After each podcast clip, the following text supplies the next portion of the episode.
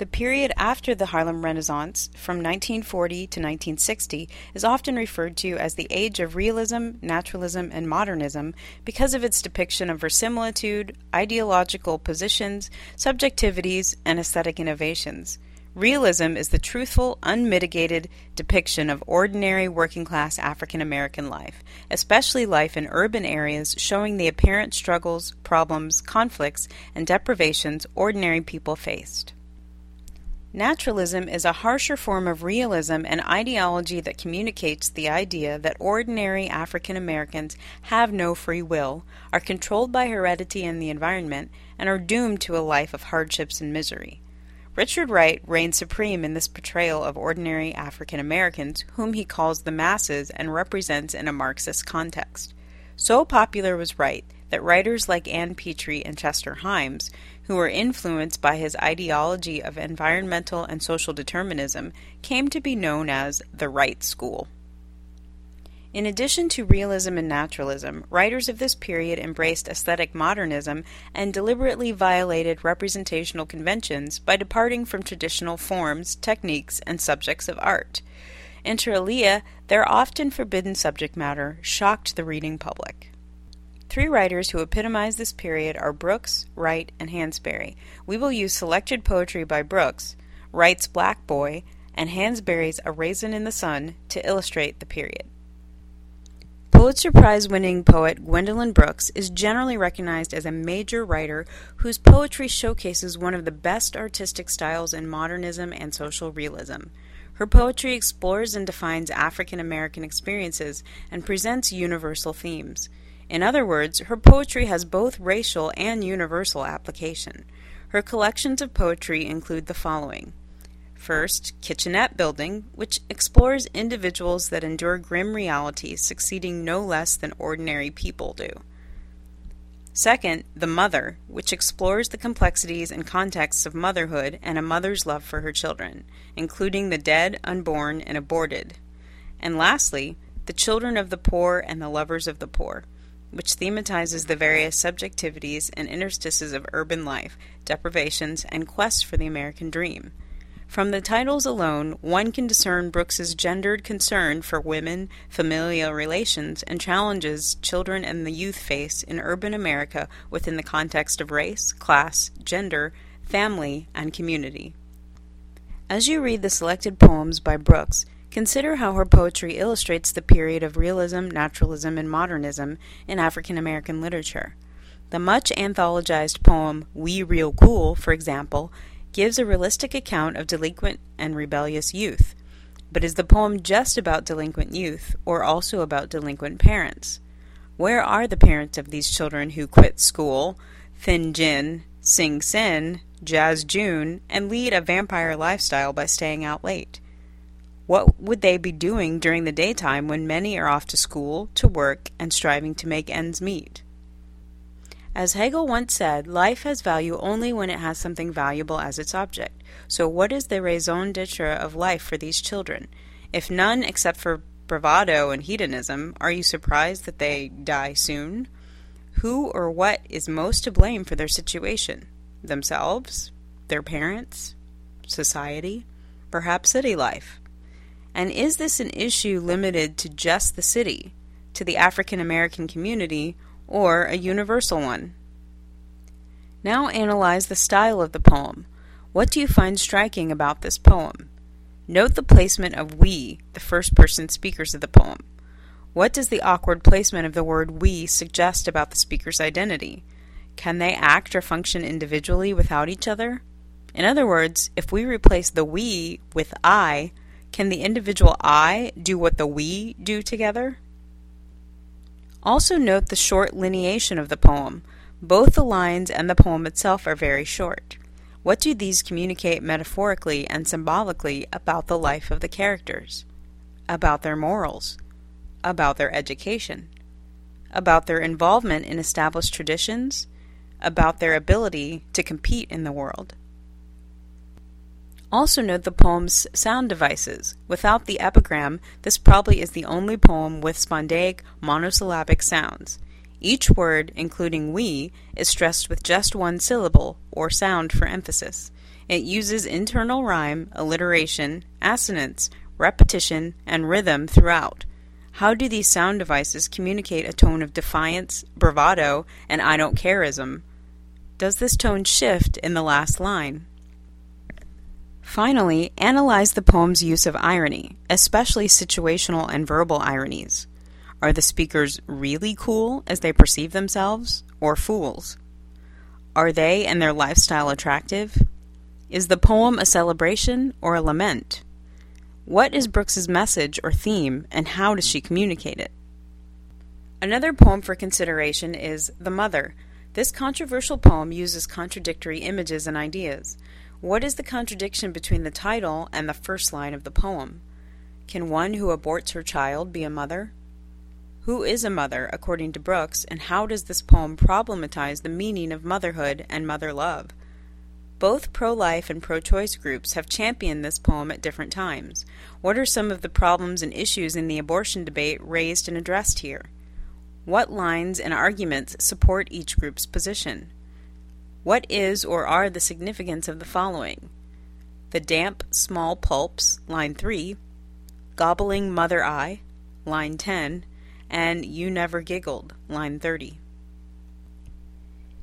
Is this poem directed to the unborn child or to the mother? Who is the you of the first stanza? The universal you? The accusative you? Or an individual musing alone? Compare the first and second stanzas of the poem. The word sweet appears in both stanzas. How does the word mean something different each time?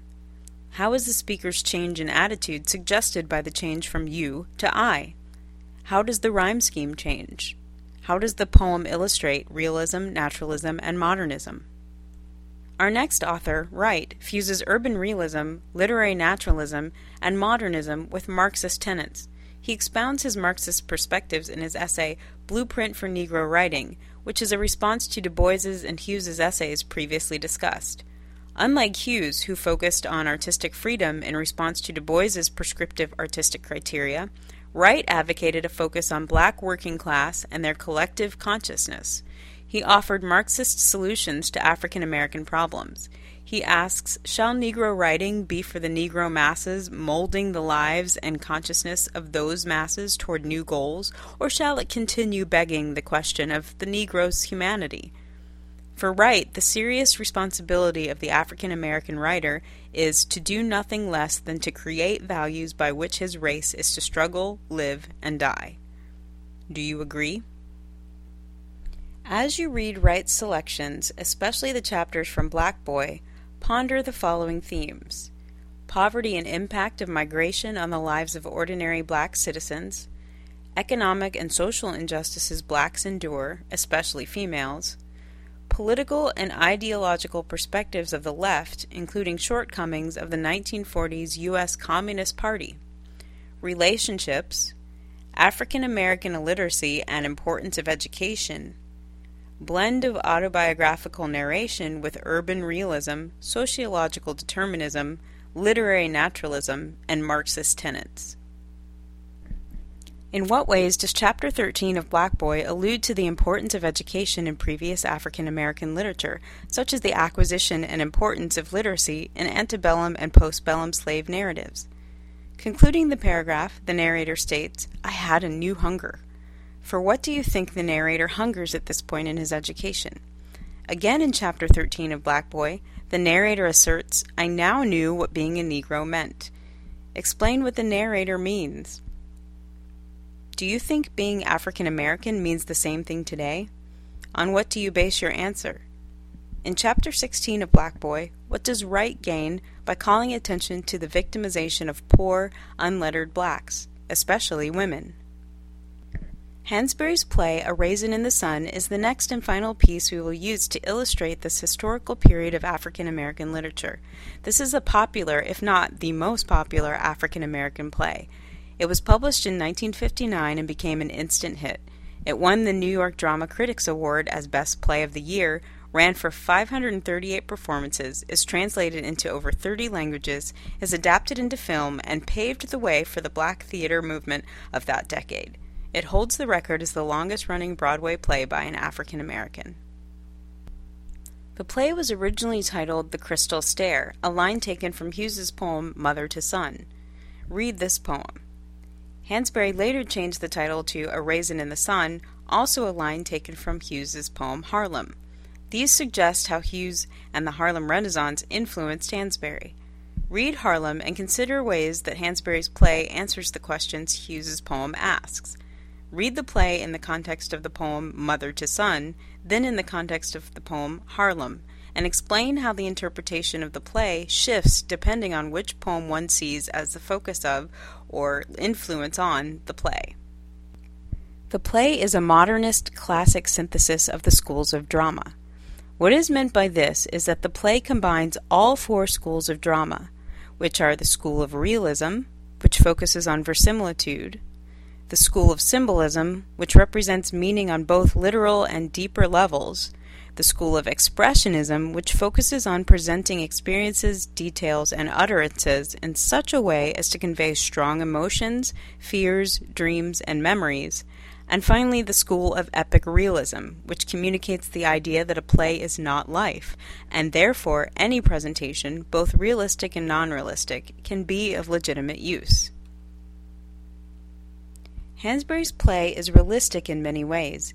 It has a realistic historical and physical setting.